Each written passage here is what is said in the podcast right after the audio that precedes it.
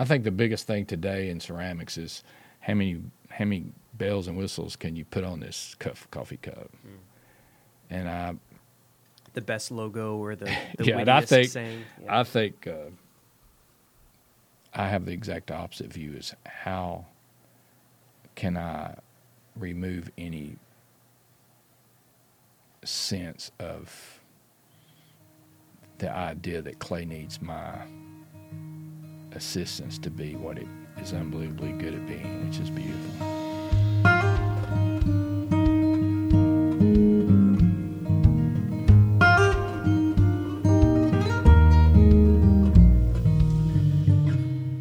Mr. Benson, thank you for joining me today. Oh, you're welcome. Glad to be here. So I don't think we were just talking about this. I don't think that you and I had officially met until this morning, Right. but you have been a big influence on two really important people in my life, and that's my wife and best friend. Now, I asked four or five art students before sitting down with you what we should talk about, and uh, well, they all give they all gave very different answers. But one of them said, "Ask him about Ireland."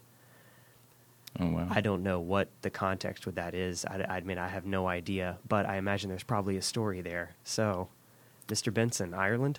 Uh, yeah, my wife and I try to take. We try to give each other traveling gifts for significant birthdays. So, Okay.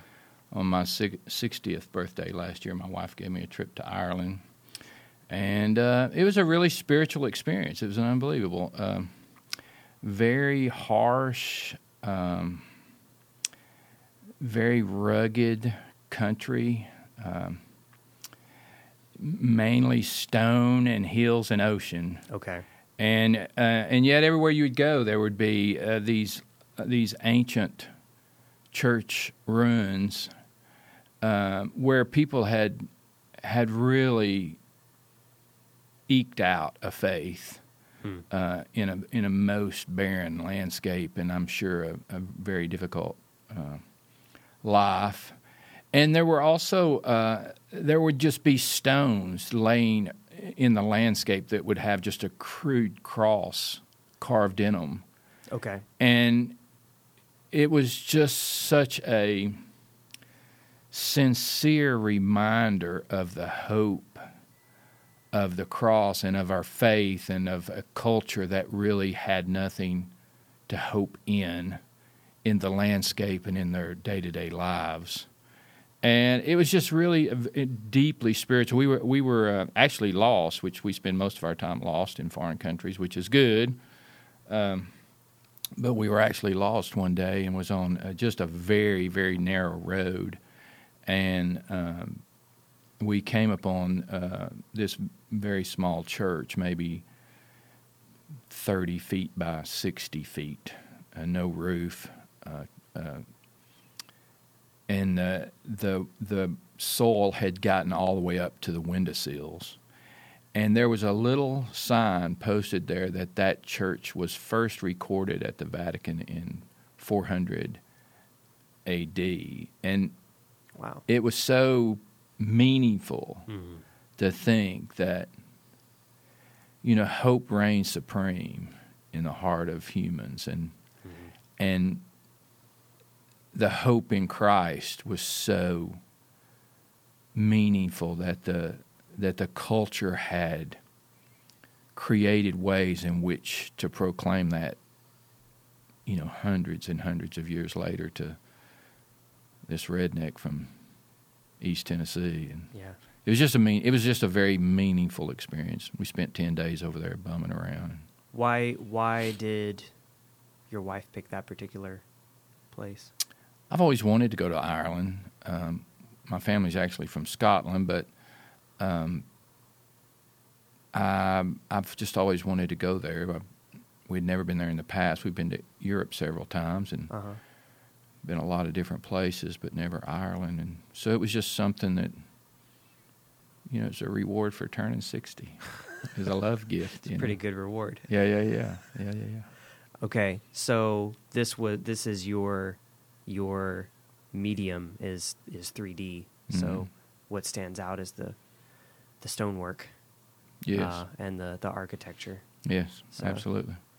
Well, I'm hoping that with this conversation, I'll be able to to draw a lot of valuable things about art because my experience in it is on a completely different dimension. It's in music, so it's it's a Mm. completely different sense organ. Yes. You know, um, Mhm. So I'm I'm I'm looking forward to hearing your approach to art and and some of the lessons that you've drawn from it and sort of the way you see the world, if that makes sense. So Yeah. I want to be um, a singer.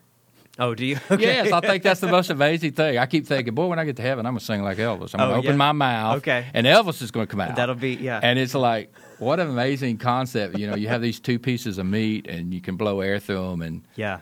And you get these incredible Yeah. vibrations that. Oh, I just long to sing. I wish I could sing. I, I really am very uh, uh, envious, approaching sinfully covetous uh, uh, of someone who can sing because it's such a, you know, it's such a, a, a self-contained gift where you can. Oh my Mhm. goodness! You know, you can Yeah. just open your mouth and Yeah. out comes. Yeah, and it's I mean it's just air, right? It's just Yes. oxygen. It's it's about as simple as you can get. Yes, So- and I I don't know about singers, but I know uh, myself.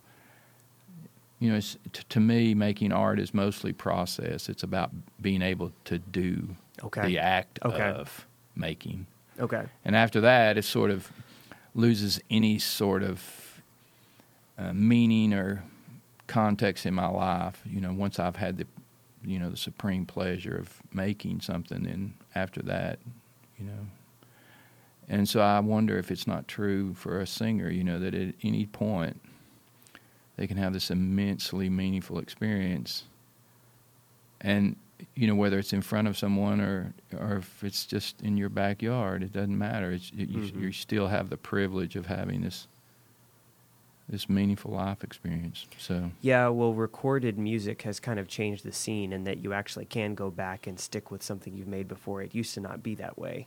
really, So, well, I mean, the the now that you can sort of freeze your work in time, oh yeah, uh, you, something that normally you would only hear once and then it would be gone. yeah, yeah. now yeah. you can go back and you can alter it and doctor it and edit it and make it as you know perfect as possible, and uh, forget to move on to the next thing.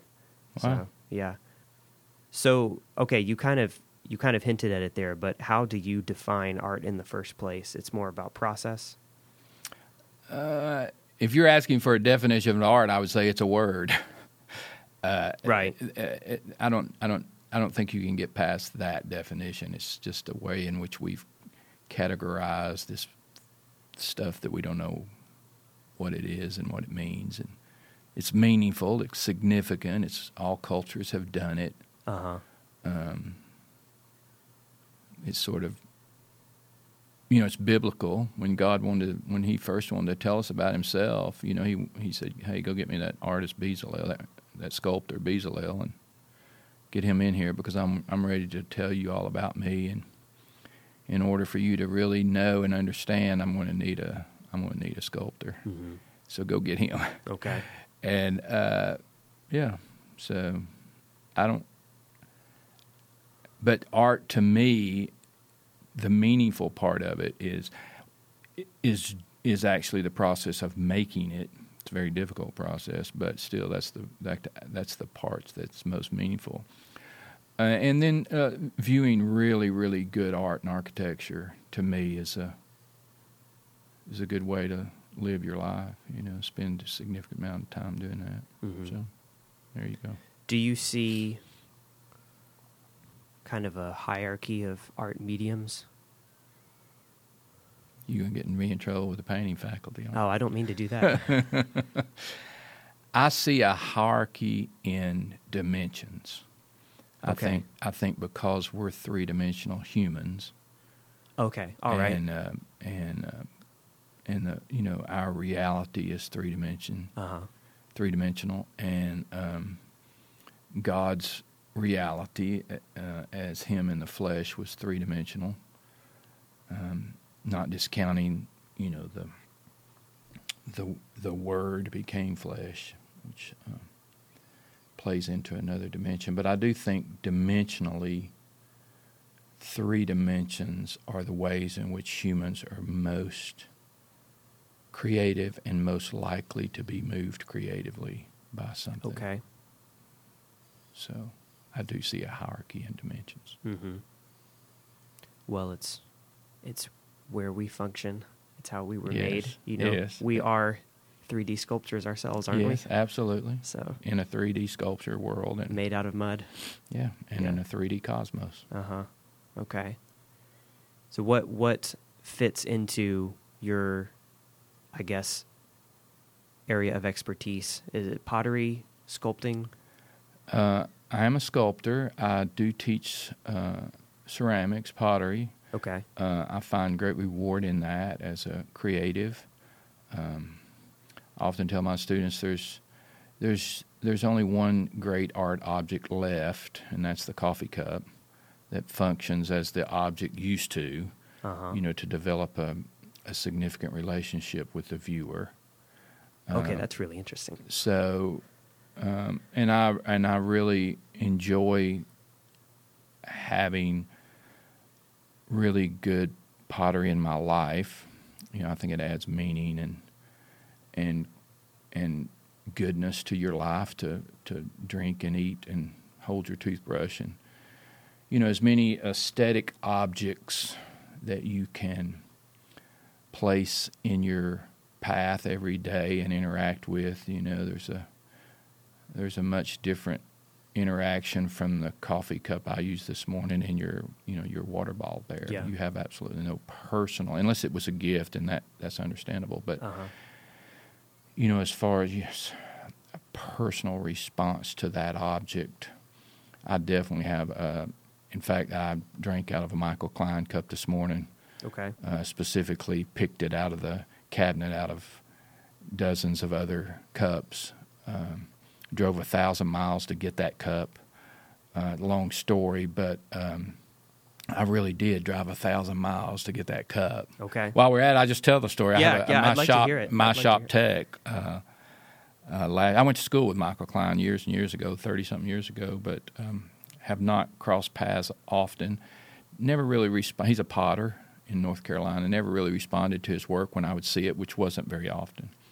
And then uh, my shop tech came in. Megan Peden came in one day, and she had purchased one of his cubs, and um, I began to have a relationship with that cup that I didn't realize. I didn't know what was going on. I would see the cup and I would be, wow, I, I, I really like what I, whatever's happening to me when I see it.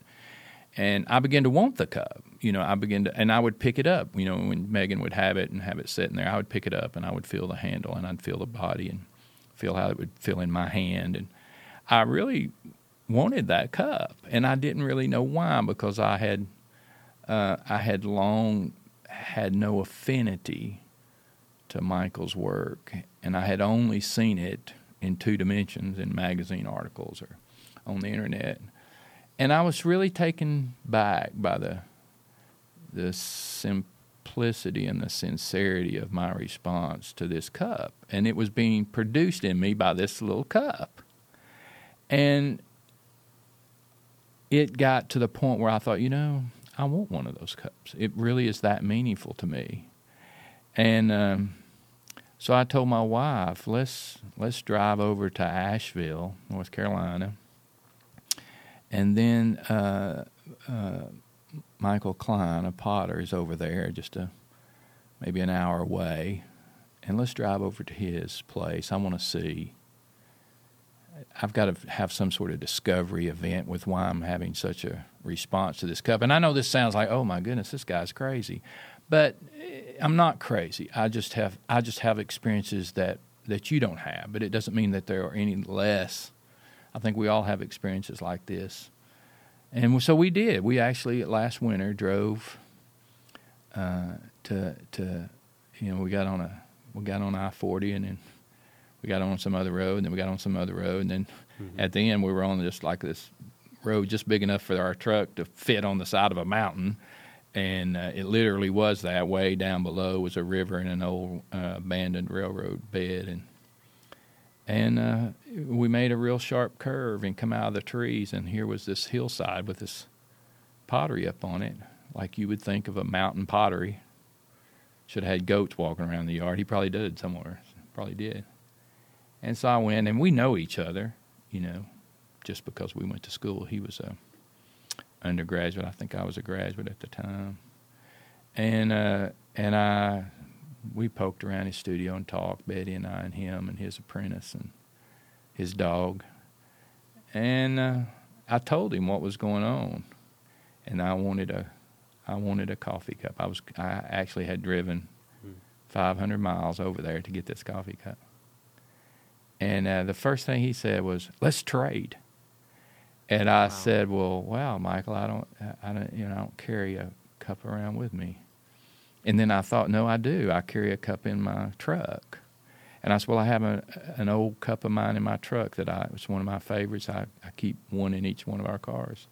And we traded, and um, so that's a long story about the meaning that that pottery has had in my life. It's it's more of a day to day enlivening you know the 16 or so hours of any given day that, that we are given where most of our days are are unenlivened and doing things that don't bring life to us as humans. Mm-hmm.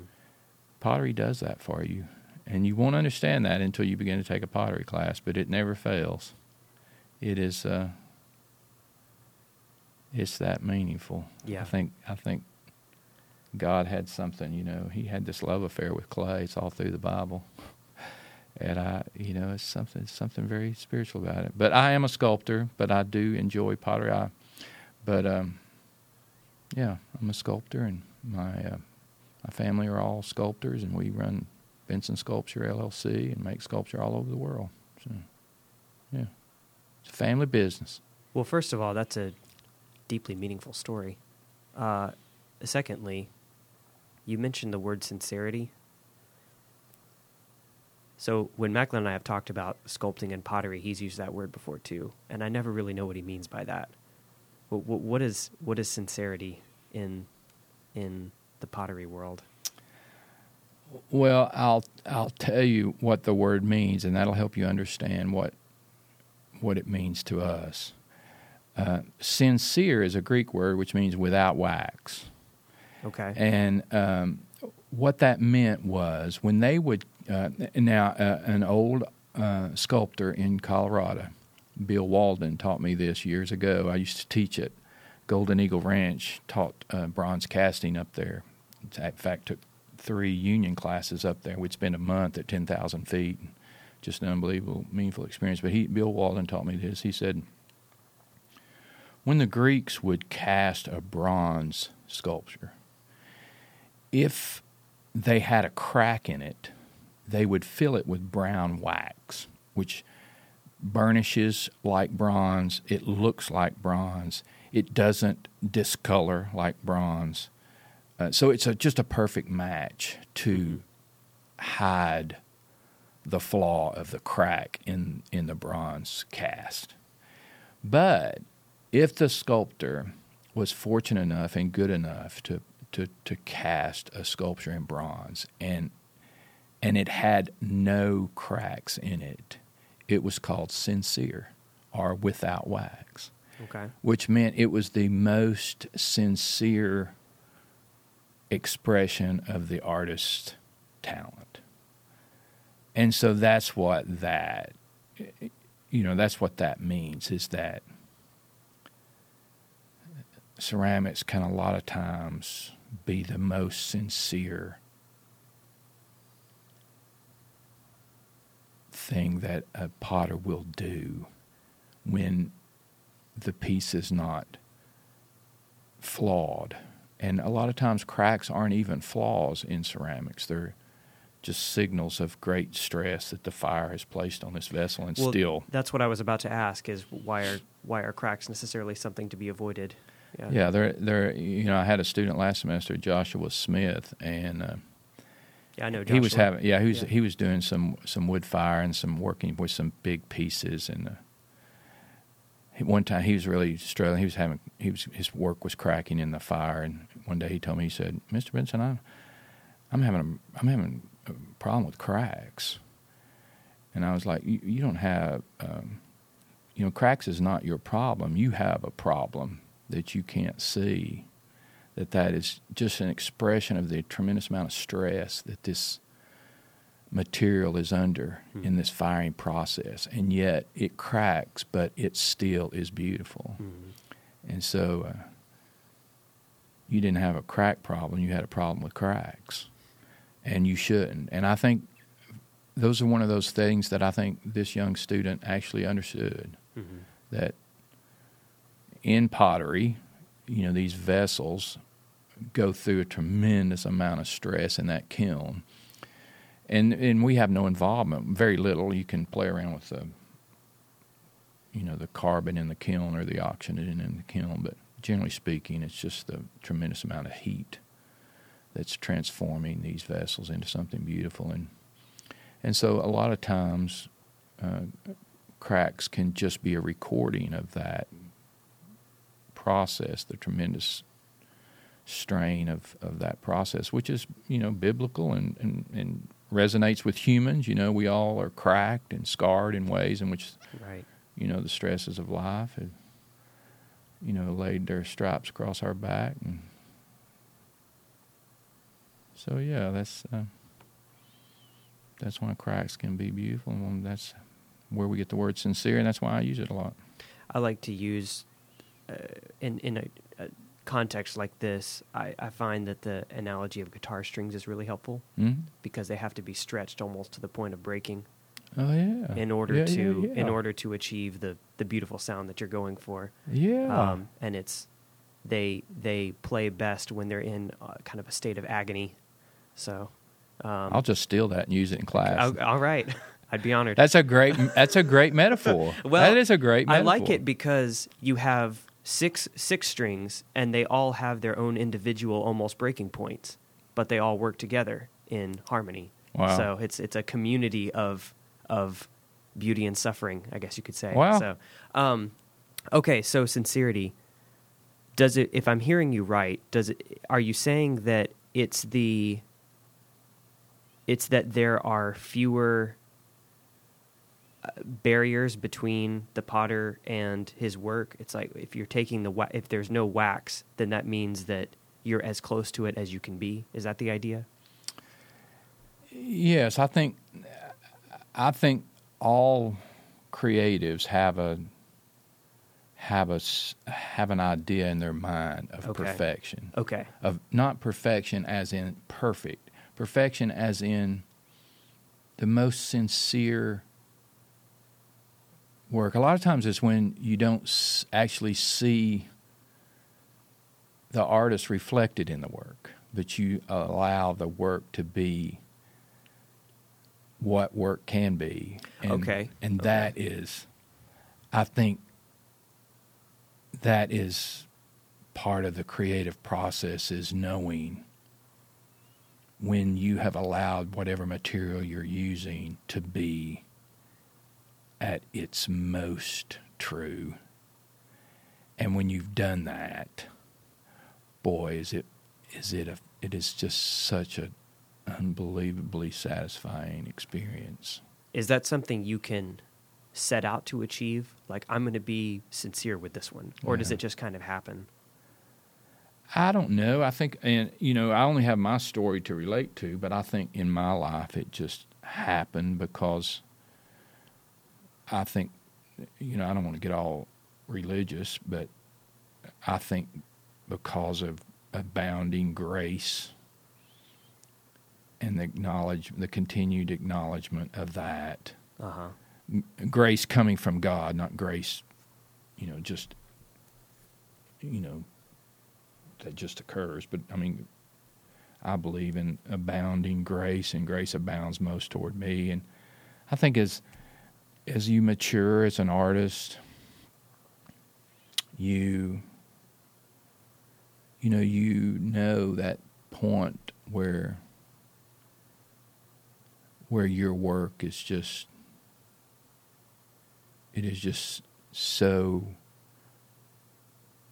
revealing of of the grace of whatever material.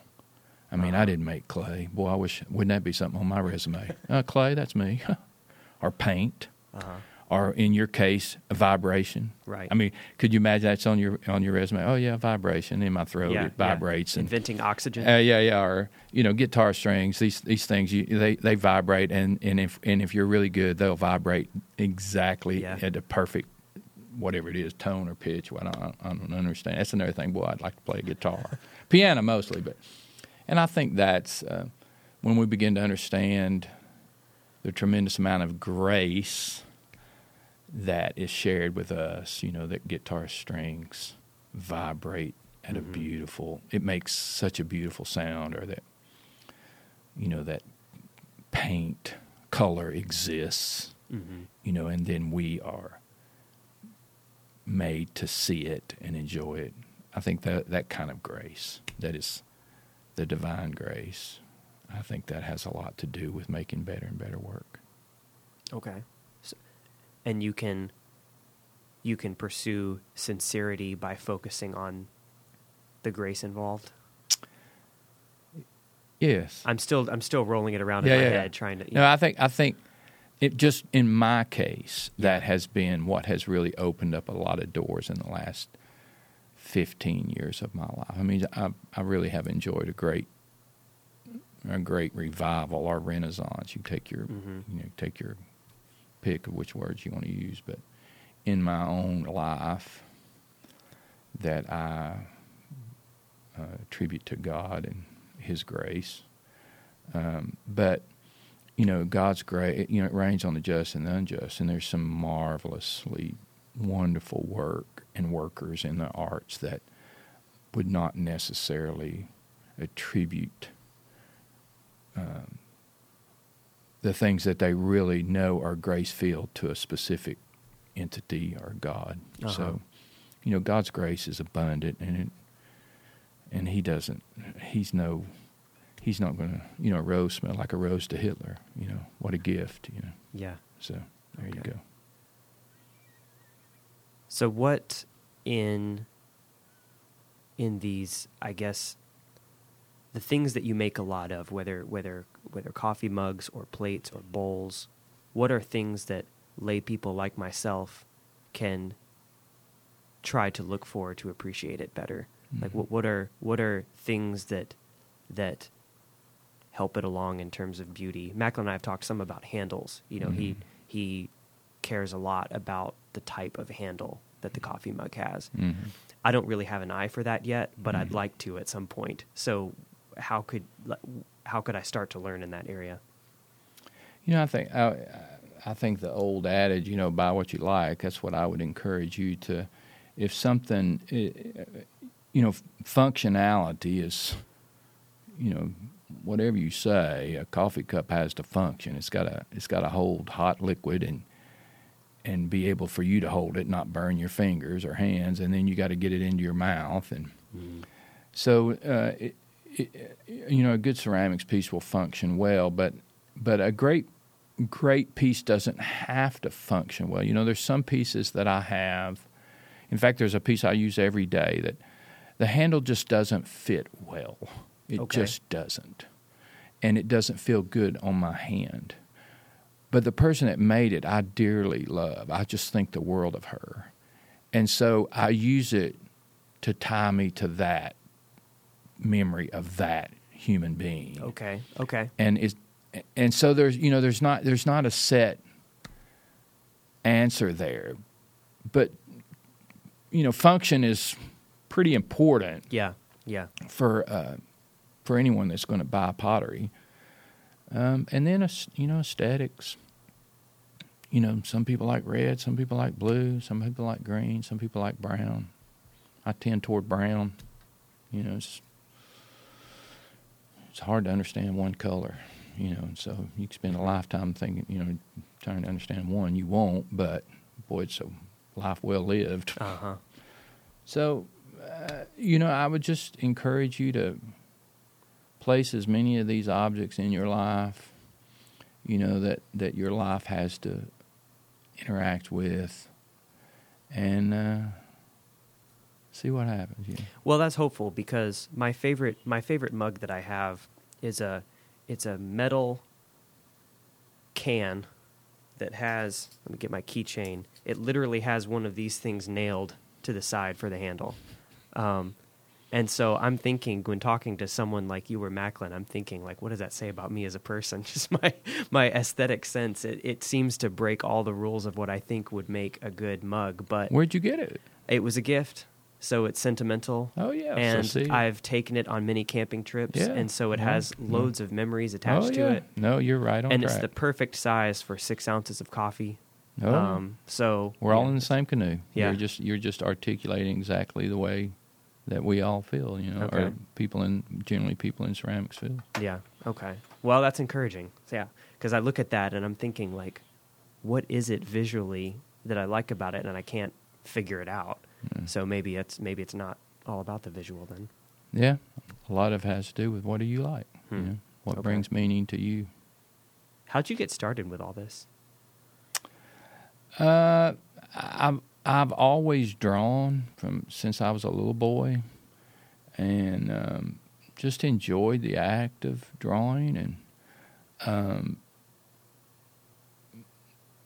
you know, uh, went into college right out of high school. Didn't didn't have a very successful or long career. Didn't even last a semester, and I left where they invited me to leave, which was very very quickly going to happen. Uh, went in the Navy, did a lot of uh, bumming around the country, and um, it's just it's a real long story, and I won't get into it. But um, I, I got to go back to college through a, a relationship, friendship with a person, and and uh, and that was that was unbelievable to me that I was that I could go to college. I thought I was too dumb to go to college, and um, I always took a uh, always took an art class. I was at Tennessee Tech. I wasn't an art major. I was a geology major at the time, and but my art teacher, she was really quite um, encouraging about what I was doing, and she told me that the University of Tennessee had just built a brand new art facility, and I should go up and look at it and I did, and I was just uh, astounded by the these young kids. You know, I I didn't know what art was. I I barely know what it is now. It's a word, like I said, but I had no concept of the training and the the the sincerity of the practice.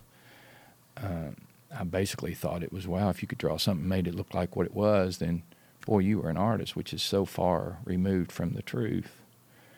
Um, and so I went up to UT through a series of events. I got to move to Knoxville and um, was still a geology major, but um, the secretary in the art department, she kept encouraging me to, hey, why don't you think about being an art major? And I finally did. I was like, you know, I love this. And if I learned anything in the Navy, it was I really wanted to do something every day that I love to do. Uh, and I figured if you could if you could do that, you would you would you would be smart enough to figure out how to get paid for it. You know, to make enough money that you could, uh, you know, you could do the American dream, which to me was a wife and family and a home and and get to do what you love all day long. Right.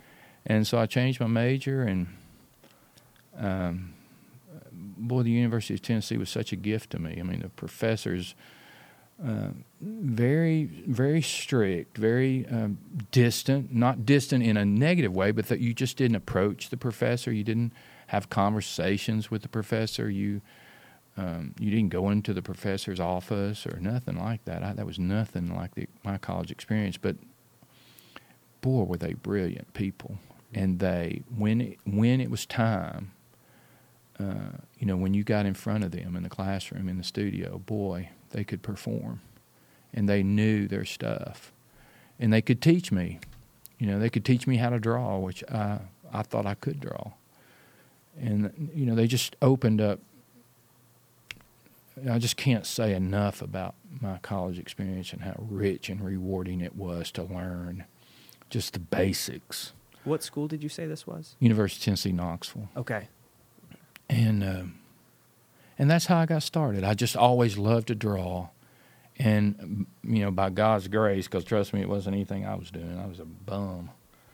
Um, he just brought me there, and and uh, yeah, that's how it all got started. You said you were in the Navy mm and then college after that. mm Well, I went to one almost a full semester at Tennessee Tech Uh huh. at 18. Right. That didn't quite work out. So then you went to the Navy. Yes. How long were you in the Navy? Uh, three and a half years, full uh, 79 to 81. Um, that's a long time ago.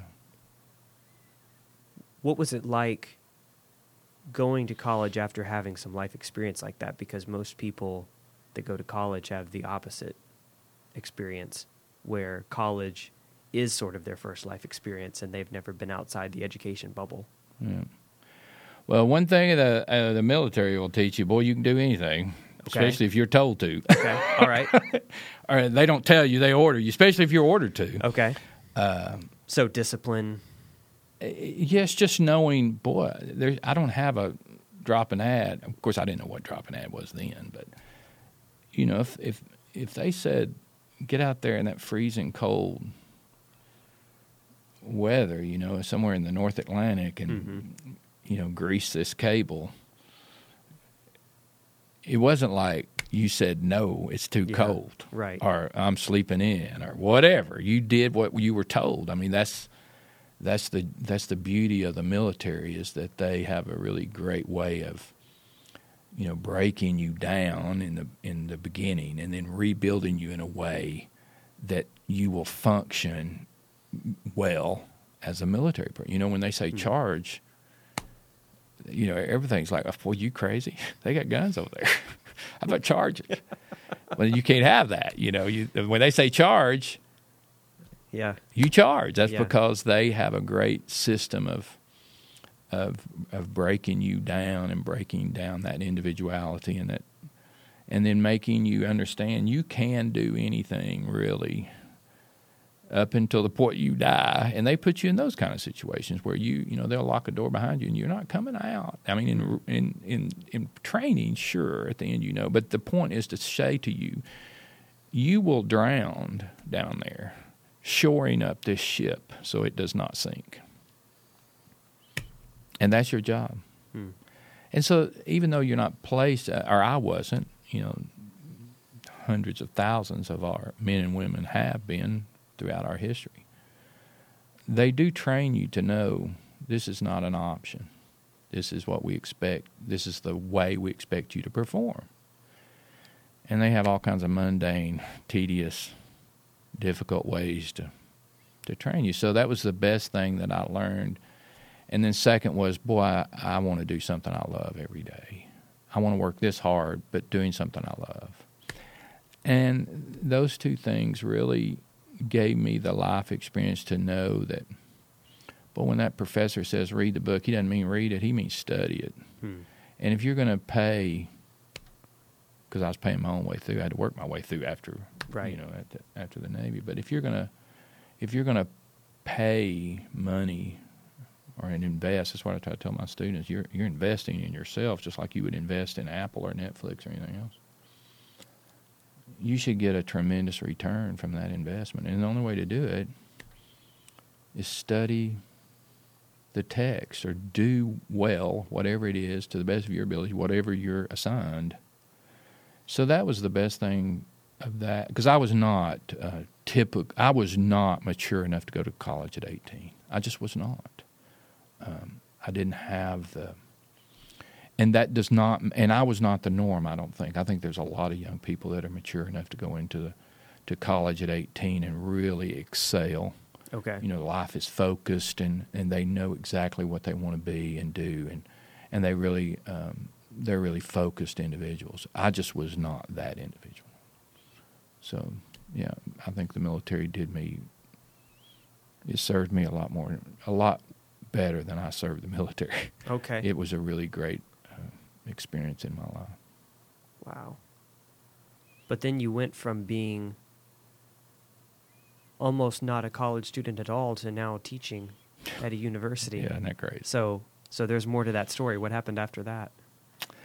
Uh, like I said, I met uh, uh, an individual, actually a professor, um, that came. Um, uh, she was actually having dinner with my parents. She was a, a, member of their church. My dad was a pastor after I came out of the Navy, and um, she asked me one night what uh, that night asked me, you know, to give me a little, you know, just asking, you know, just conversationally asking me about my life, and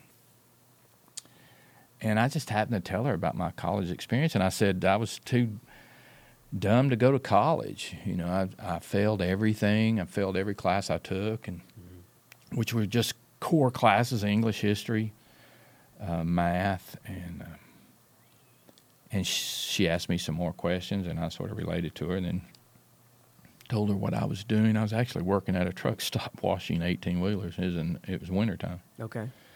And uh, after I finished, she looked at me and she goes, "Aaron, uh, you're not too dumb to go to college. You're too stupid to go." And I, you know that sort of thing didn't phase me. Being in the military, they call you a lot worse than stupid. Uh-huh. Uh, and, and, and add plenty of cuss words to enforce the, the meaning of what they're saying. Uh, but she went on to explain to me that, that, you know, when you were asked when the professor said read the book, that wasn't a suggestion. He wasn't like, you know, this is not grade 13. You know, you pay for this educational experience. You know, K through 12, you have to go. But after that, you pay, and you should look at it that way, and that these are really bright people and they have a lot to offer, but you have got to invest mightily in the process. And uh, yeah, she asked me what my hardest subject was. and I said math. And uh, she said, Well, uh, she said, I'll teach you how to go to college and be a huge success if you'll do it, but you have to do what I tell you to do. And uh, I said, Okay. She said, Well, go over there and sign up for a, for a math class. You know, spring semester's coming up. This is in the middle of the winter at Tennessee Tech.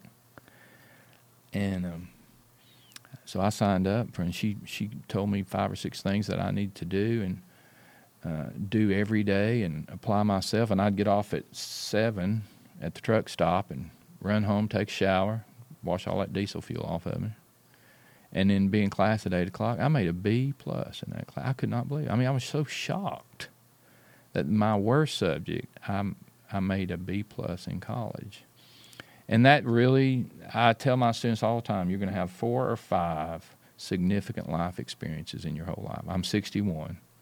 I've had four. But going to college was one of them. It, and by significant life experience, I mean changes the direction of your life. And college did. It changed the direction of my life. It changed the direction of my entire family. At some point, if if you don't mind sharing, I'd like to hear what the other experiences are.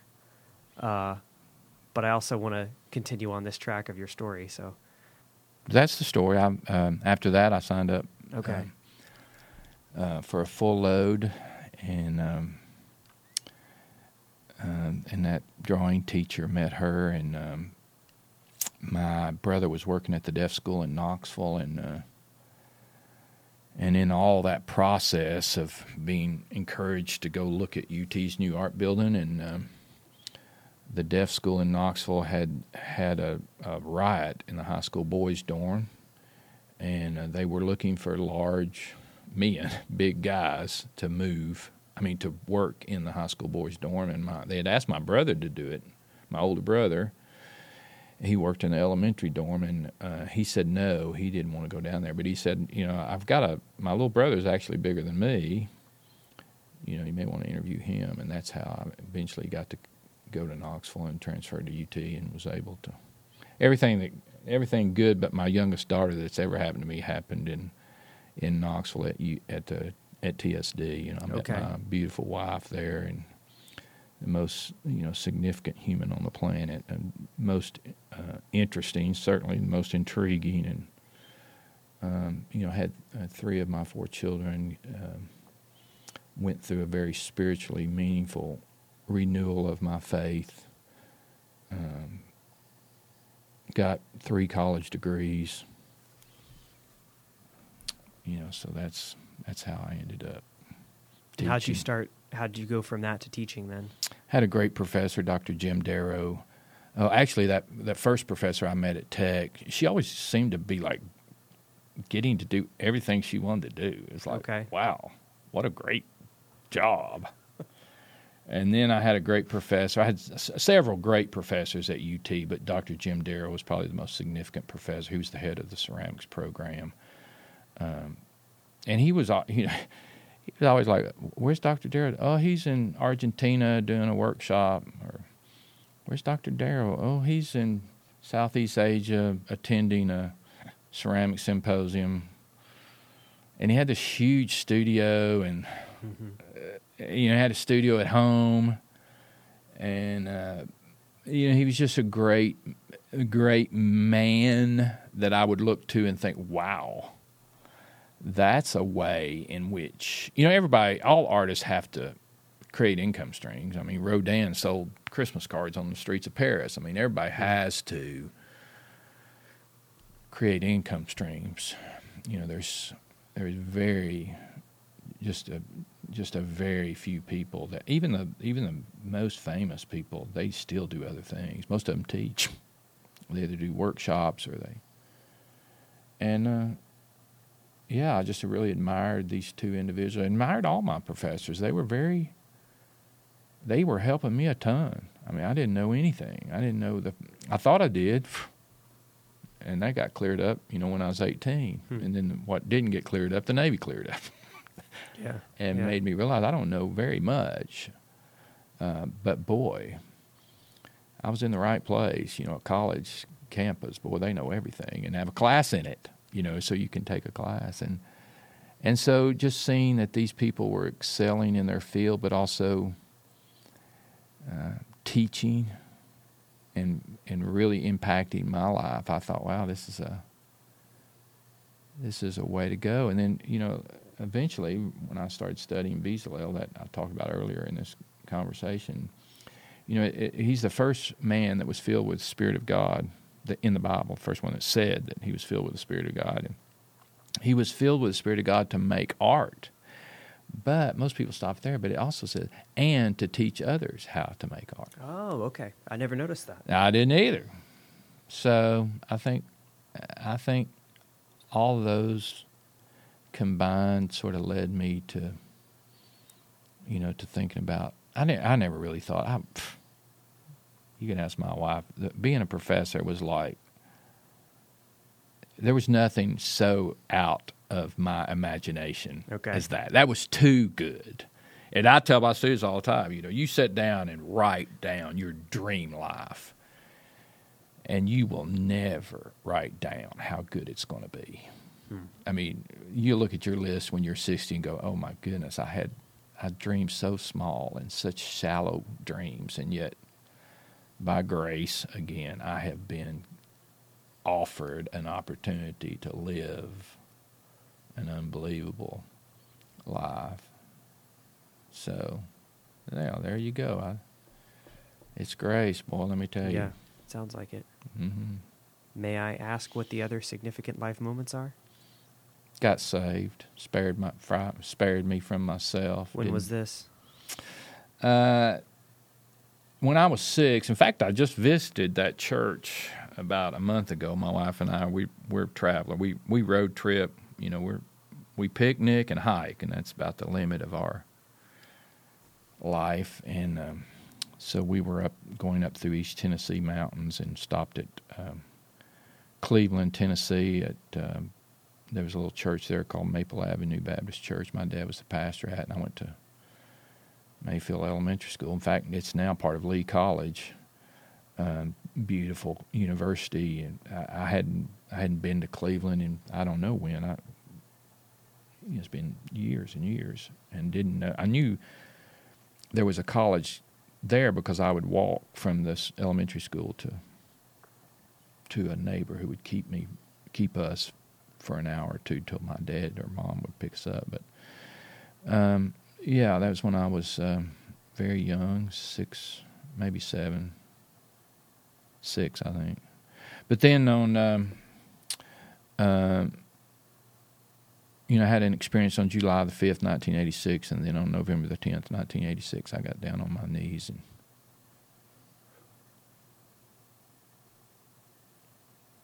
Yeah. did the deal. Mm-hmm. I don't think it was salvation, but boy, it was lordship. Mm. The start of the journey. Yes. Yeah. Yeah. Well, I I mean I because of my own experience, I think of it more as a journey anyway. I mean growing up in a Christian family, I Mhm. kind of have to think of it that way because I don't really remember having a uh, uh, a profound conversion experience. Oh, yeah. So I, I kind of I have to think of it as as a lifetime rather Oh, yeah. than a single moment. Absolutely. I totally understand what you're saying. Yeah, yeah. I have no memory of that experience when I was six or seven, except that I was holding my dad's hand. I remember that Hmm. part, but not. I don't have a visual memory. Yeah, I just have a vague memory Right. of holding his hand. Right. Yeah.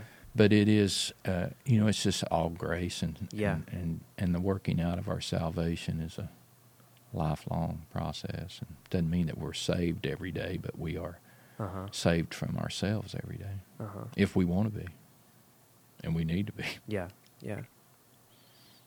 And you you said uh, your daughter was one of them also. No, uh, then my four children. Uh huh. um, getting saved. Well, and then Betty. I mean, that was. Uh, yeah.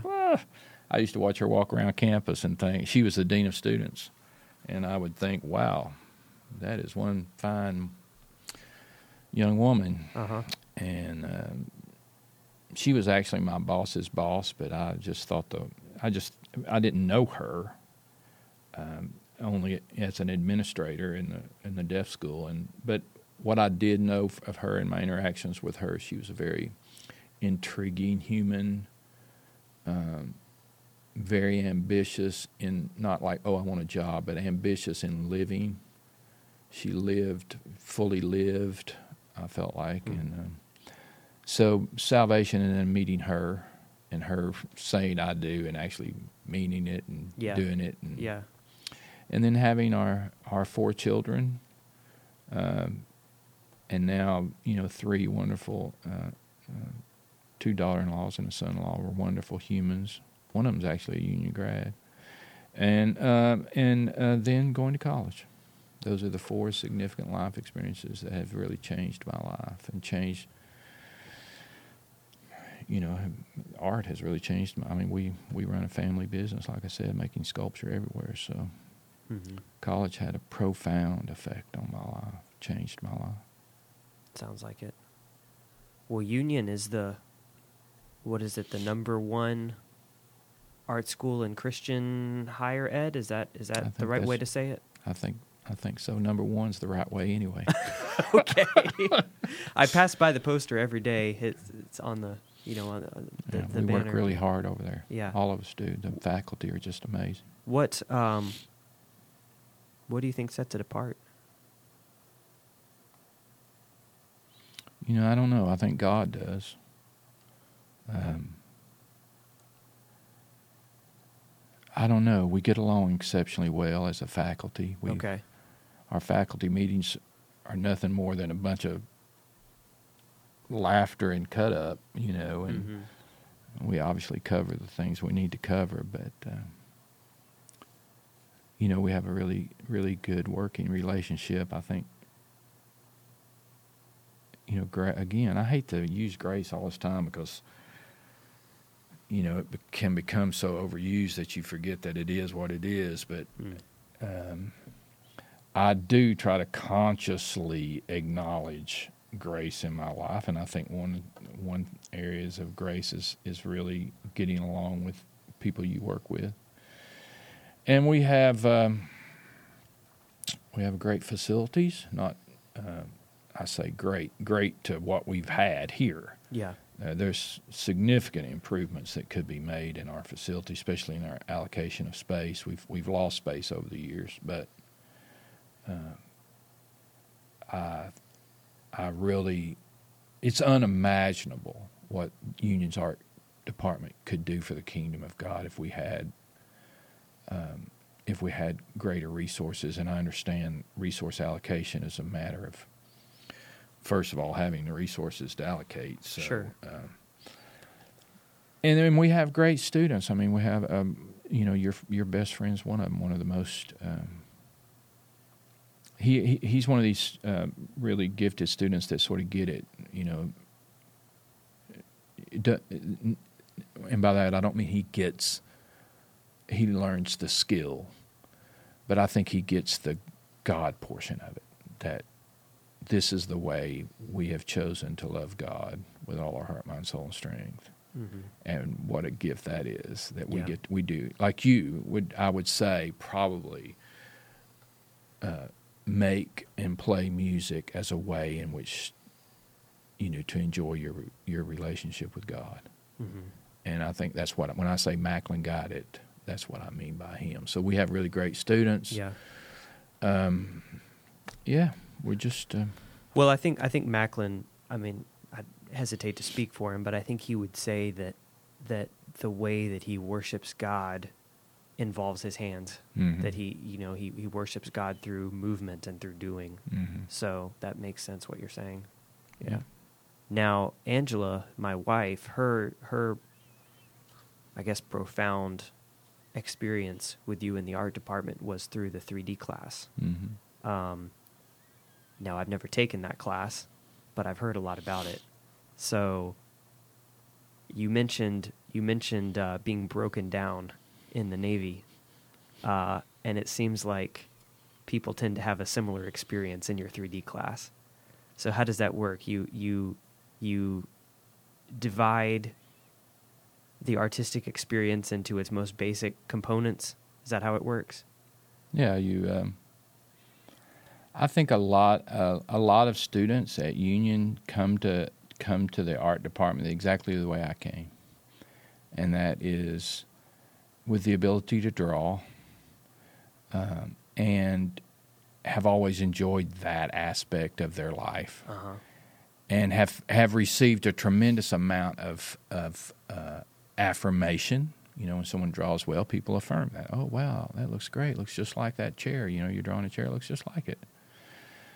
Um, and and drawing is a a very meaningful skill in the arts, but it is not necessarily making art or having a product that ends up being art. It is a skill. And so I think 3D is um, art making is this you walk into an empty room and you say to yourself, I've got to make a work of art.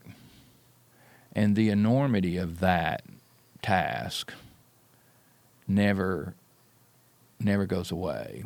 But at the beginning you don't know the enormity of the task Okay. you know you don't know the difficulty of it because you can draw a chair and it looks like a chair and so you feel like you have you know you have accomplished the the goal of making art and art is so i mean we could spend all day talking about it but it's so utterly unbelievably more meaningful and than that it is you know, it's about materiality. What material can carry the burden of your idea? It's uh, it's about concept. You know, do you first of all, do you have anything to say? Where do you go to have something to say? Who gets to say? Um, are you up to the task? Uh, the task of making art is is quite difficult. Who gets to say? Yeah. So- who, who speaks truth to you? Uh-huh. And that's what art should do. It should profess the truth of something. Uh, that's what art traditionally has done. It's it, it professes the truth of any given culture. You know, the most true things they hold on to are the things that they get the artist to make work about. Okay. And um, who gets to do that? Who gets to make that work? Um, so there's there's so much to learn, and I think 3D. I try to number one convince them, like me, that I didn't know a lot. I thought I knew a lot, but I didn't know. But boy, was I in the right place because these professors were brilliant. I mean, they just mm-hmm. were they were just so smart, but they also made phenomenal work, which was the first thing that attracted me. That made me feel like these professors were were very, very brilliant people was that they made very, very brilliant work. And so that's what 3D is about is trying to get you to to understand that art is such so much more profound and meaningful than you think. And and then availing yourself of of the place where you're at. And that is a college campus where we are meant to profess the truth of your discipline. And boy, do we work hard at it. I probably read 20 books a year on just how to teach better than I teach and how to relay you know the concepts of of of art practice you know it's a I tell students all the time and even parents when they come here it's you know making art is really the easy part. We're all sort of committed to the creative act. It's being an artist that's the most difficult. I mean, that's exceptionally challenging to live. Okay, what what do you mean by that? To actually be one. Okay. You know, it's it's it doesn't count if you call yourself an artist. that doesn't count. It counts if you get to if the world accepts that enough to allow you to practice it. You know, they give you shows, they, they buy your work, they hire you to do great things. And then in the end, I think history will make its own judge in the arts. Now, so would you say that Van Gogh was not an artist until after he died? Then, no, I think um, I think Van Gogh was a believer in this great God and uh, and he he had to find a way in which that belief could be manifest yeah. by him acknowledging the greatness of God and the care and the love and and that that color and light and a zealous approach to the process was you know far enough ahead that he had to wait for the world to show up yeah yeah and once they showed up you know his accolades came in heaven you know was, which is the way you know a lot of things work that way that you know, I didn't know what Goodheart was when I came to UT. And and I didn't when I left UT, but I sure knew a ton more than I did when I came.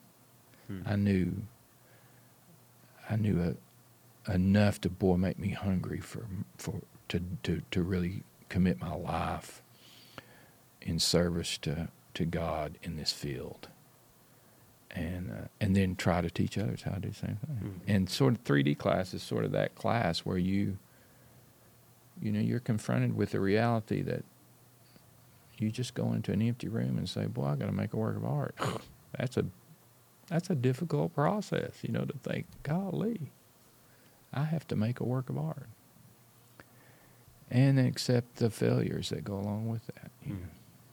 And there's a lot more failures. So failure is part of part life. of the, the process.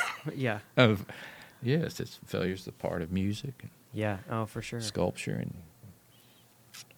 teaching and parenthood and rocket design. You know, failure is just a it's just a pro you know it's just a product of being alive you might as well just accept it and not yeah. be not be paralyzed by it well, how do you break the students down? What does that look like? You know, I don't. I don't know that I'm that successful at it. I don't. I w- I've never thought about it that way. Um, I'm thinking I, 3D specifically. Yeah. Yeah. I think I allow great art to speak for itself. Okay. Great material. Uh, Anish Kapoor and Ursula von Rydingsvard and Andy Goldsworthy, Damien Hirst, people like that that really make significant work. Okay. And I think if you look at these, all these people I just mentioned, and others, you know, there's a lot we look at. They really are very aware of material and the overwhelming sincerity of so, like Damien Hirst, butterfly wings, or you know, boy, I wish that was on my resume. Oh yeah, butterfly wings. I thought that up. Yeah, that was me. And I think uh, Rydingsvard, uh, cedar wood. I mean, can you imagine? I mean, God sitting around heaven, you know, I think I'm going to make this tree. It's called cedar, but here, smell it. What you think? Hmm. And all the angels are like, oh boy, that smells good. Yeah, well, I'm going to make it into a tree and just put them around. And I think, I mean, I know that's facetious, but I, you know, I, I think these artists are ways in which you can look at materiality in ways you know what what can carry the burden of Christ you know? What material can carry that burden? And once you think of it that way you realize that's a sincere way to think. Because you can't really sincerely talk about Christ with plastic I don't think. Interesting. uh, you certainly wouldn't as an artist I don't think. Uh-huh. you would be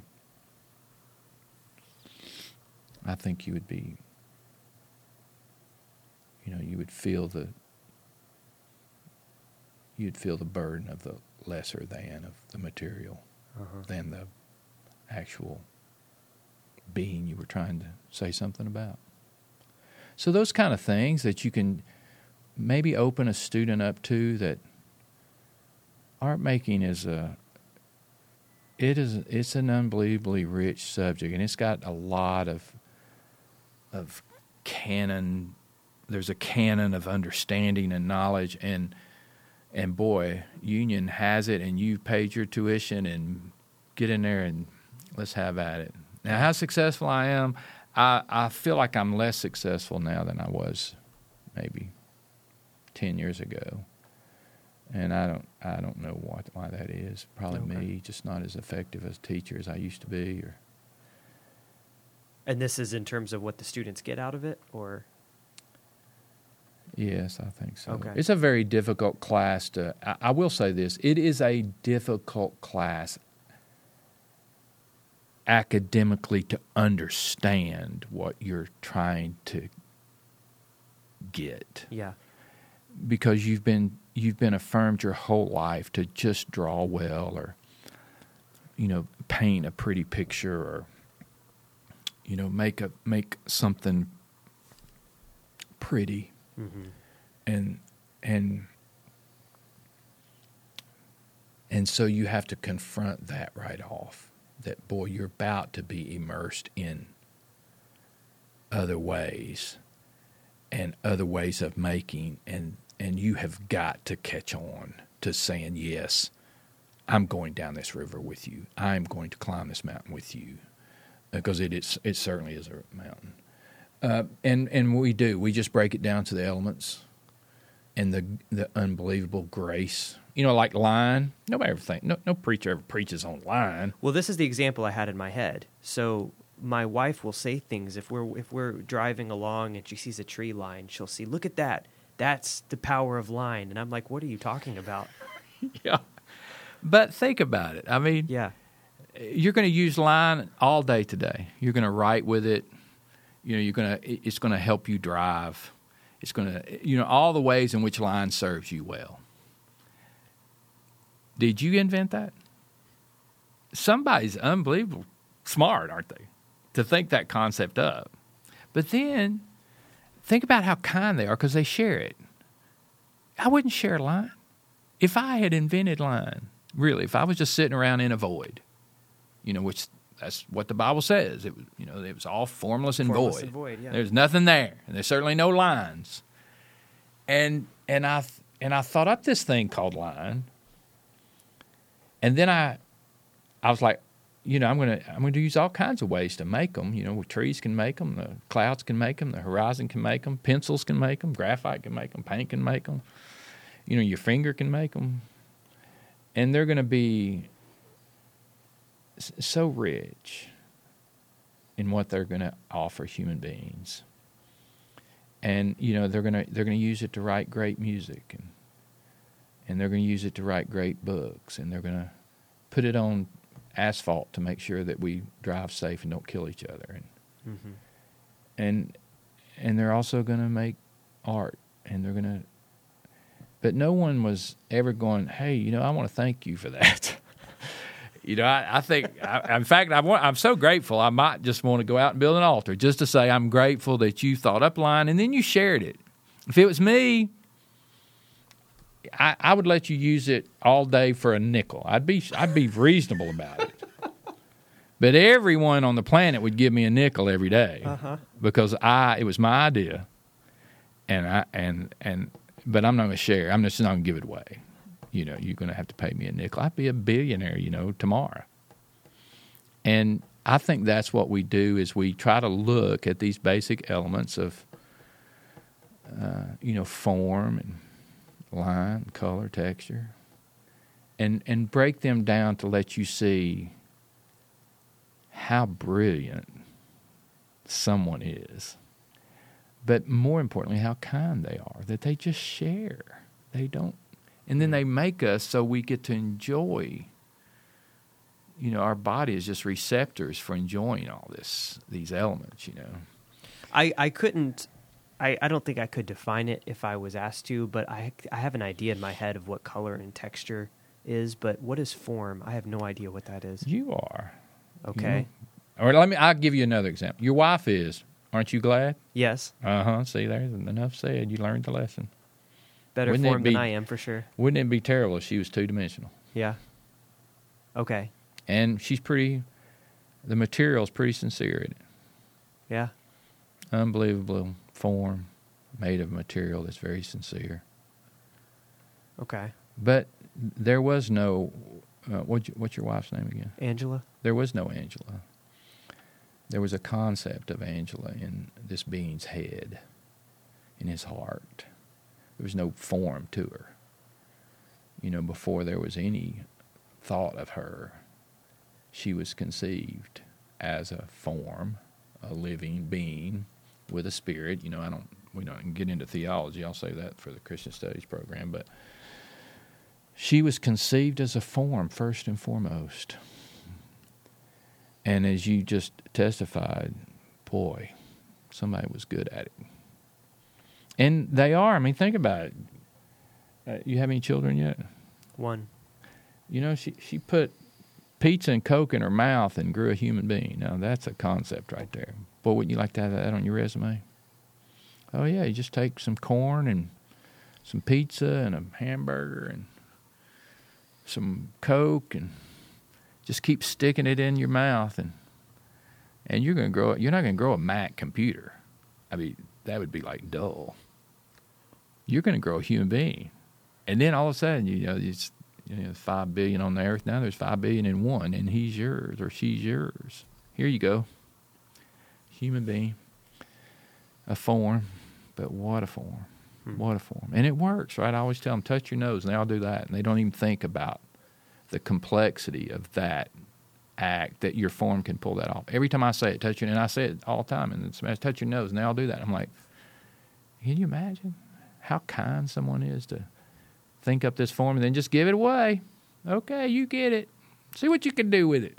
Mm-hmm. So those are the th- kind of things that uh, occur in 3D. And and you know the objective in the class I tell them the first day is to is to love God with all your heart, mind, soul, and strength. Because we hear that all the time, but we have no idea how to do it. You know, It's it means true. It means at the end of the day you lay down, you're like, boy, I'm wore out from loving God. I'm just so tired. I'm, I mean, physically, mentally, emotionally, I'm tired. And so it's just sort of this cliche, you know, that we like to throw around in sermons, but we never, most people never find a way in which they live that life. And making art, if you can get them to see that line is one of the most unbelievable concepts ever conceived. And it was. And then it was created. And then it was shared. And there's no limit. You know, you're not getting a line bill at the end of the month called JEA and be like, come here and check my meter. You know, my line bill's out the roof. It's just kindness. It's just utter kindness. And an artist of all people should be aware daily of that relationship. And that, that creates in them a way in which to be grateful Mm-hmm. and to to live a life of continual gratefulness, you know. And that's a relationship, you know. Don't you like someone to be grateful to you? Don't you? Typically, yeah, Yeah. yeah. And just think if they they do it every day. Boy, I'm just so grateful to you, Connor. I just, you know, I'm just so thankful. I'm just so grateful. I mean, you'd be like, wow, you're going to be my best friend.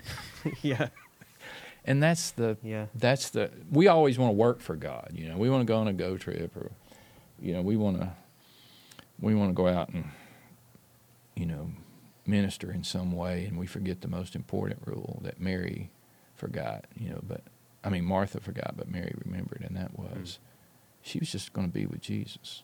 She that was her deal. She wanted to have a relationship with Jesus. Martha wanted to work.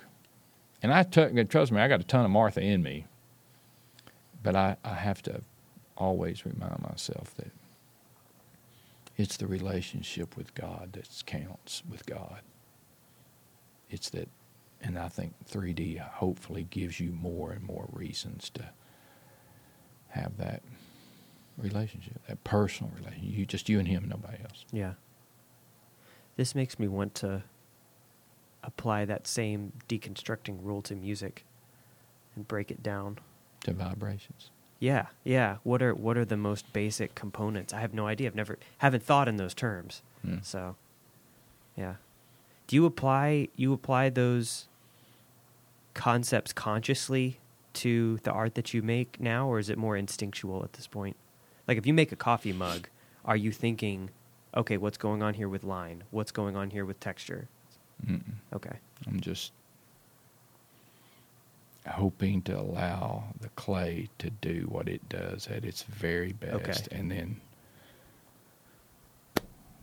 it's, I, it, it- you know, at that, uh, you know, this is this is difficult questioning and answering because I really don't know, other than I know, Yeah. you yeah. know, you yeah. just Well, and you're talking to someone who's way outside the, you know, the the realm of knowledge in this area. So it's Yeah. Yeah. I think the biggest thing today in ceramics is how many how many bells and whistles can you put on this cup, coffee cup?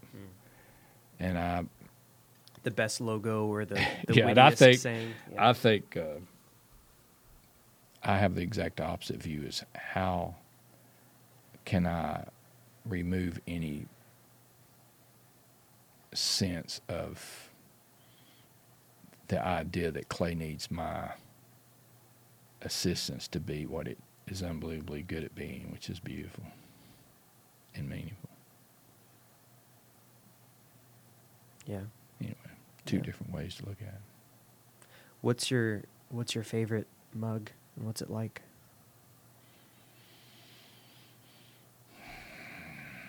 I would say right now there's a I have an old mug that I got traveling with uh, traveling with my wife and daughter one year. She we were our other three children had had left the house and were on living you know in lives of their own and uh, but I broke it the other day. I bro- just killed me. Oh no. Um, I don't. I don't know that I have. I've. I had one that uh, Allison Steele, who's now Allison Benson, my daughter-in-law, she made when she was here, and I actually fell and broke it. Um, you know, I've broken more favorites that I have probably. Because you use them more often. Yeah, I, I, Yeah. yeah. You know, your favorites tend to be, you know, at the bottom of the cabinet, and your least favorites are at the top of the cabinet. And um, mm, I don't know. Michael Kline's would be right up there. Uh-huh. I really enjoy. I was wondering about that. you know, I really enjoyed. I used his this morning. Uh-huh. Um, but now I did look at that old mug first. I looked at it, and I, and Uh-huh. actually reached to take it, and then I just didn't. You know, and tho- those that's what I call when I try to relate to you. Put as many things in in your path in any given day that that brings meaning to your life, and that's you know just reaching to get my coffee cup. I actually almost made the decision to take this one because I really wanted to live with it for the next hour and a half that I was going to be studying and reading my Bible and it. But then Michael Kline's, I could see the head of it back in the back, and I it really won out. I reached back there and pulled it out. Yeah. I was also told to ask you about arches. And- Form. Yeah, well, again, I mean, this, you know, like before, I don't know the context, you know, of why someone said to ask you about this, but what, so so form form is involved. Yes. Is is does line have to be straight, or can the line be curved? Line can be whatever you want it to be, or whatever it is when you see it. You know, it's like asking a cloud, "Do you need to be this shape or that?" Uh-huh. know, Okay. You'll see with the shape that it will take. You know, and, and then evolve. Okay. Um, um, I in my sculpture, I I I made a lot of arches. I I I thought felt like the arch was a very sincere form. You know, it served humanity well. Uh, you know the uh, the Greeks and Romans. I think the Greeks was basically built on post and lintel, and then the Romans came along and invented the arch, and then there was the pointed arch that made spaces much more, um, much higher, and um, so the arch always was my go-to form for years uh, as a way in which you could, you know, I wasn't going to. I wasn't talking about arches, but I knew that that was a way the viewer could be welcomed in because humans really respond to the arch. And um, so, yeah, I made a lot of them, and um, for just that, for just the, you, you know, you if you have a if you have a good form,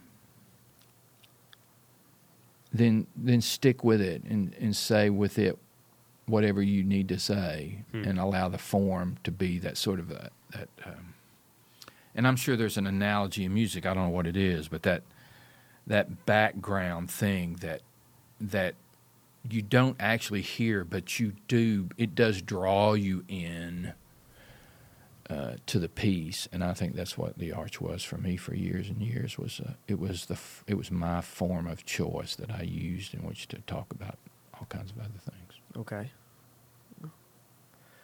Well, they just said to ask you about it, so I have I have done that. I'm going to ask you who these people were after it's over. Yeah. Well, I also wanted to ask uh, parenting and marriage advice. Work hard at it. Okay. Oh, I mean, I'm a, I'm a young father now, so this is all brand new for me. yeah, this would be a whole nother conversation. I um, my parents were great parents. You know, they they they didn't have anything. They were very um, you know they were he was my dad was a pastor my mom was a pastor's wife very difficult position a pastor's wife but you know we just had a rich family we um,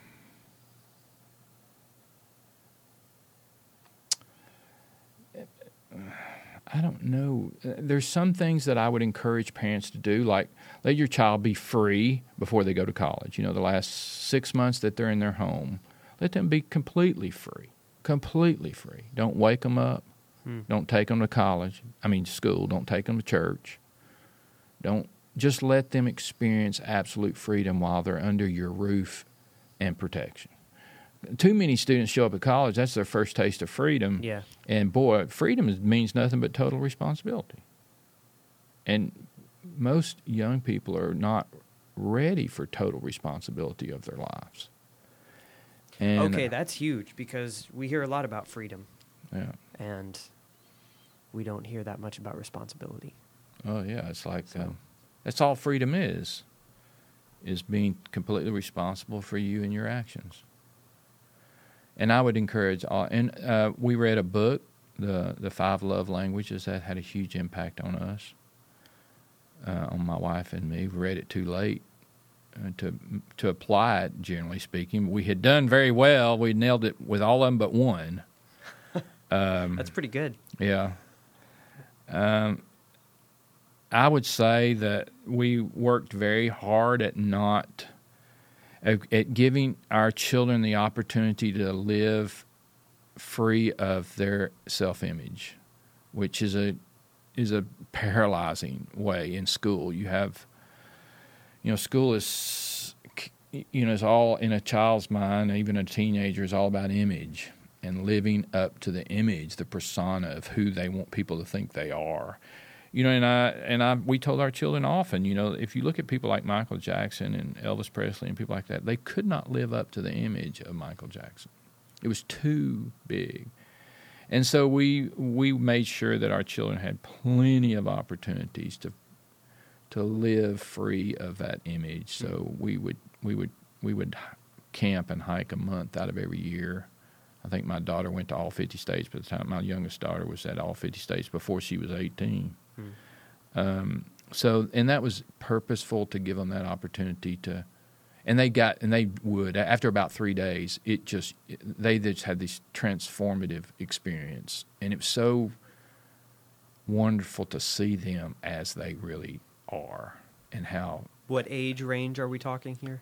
Uh, from the time uh, we first started, when you know they were very young, and and because you know elementary school, middle school is it can be terribly difficult for a young mm-hmm. person to navigate that image, you know, of yeah, especially the way media is today, you know, about how you're supposed to look, what you're supposed to say, how you're supposed to dress, what your hair is supposed to look like, what you're supposed to eat, what you're supposed to drink. But it just pressure of social media. Oh, it just yeah. becomes overwhelming. This image, but if you can place them, you know, there's not much image in a tent. you know, you get up, you walk out of the tent, you got pillow hair and and you know you're going to sit on a, a stool in front of a fire and and eat breakfast, and then you're going to walk around in the mountains. Nobody's watching, you know. So you lose that self consciousness. Mm-hmm. So we were very, we were very intentional about those two things. I mean, I tell people all the time, being having a great marriage is just it's just hard work, but not hard work in like, you know, cleaning your floorboard in your car. Hard work in that, boy, you want, like climbing a mountain. You know, you, you want to do that because you want that experience of climbing that mountain. And that's the way marriage and family is. You want to have, you want to have a great marriage, but most people don't think about it.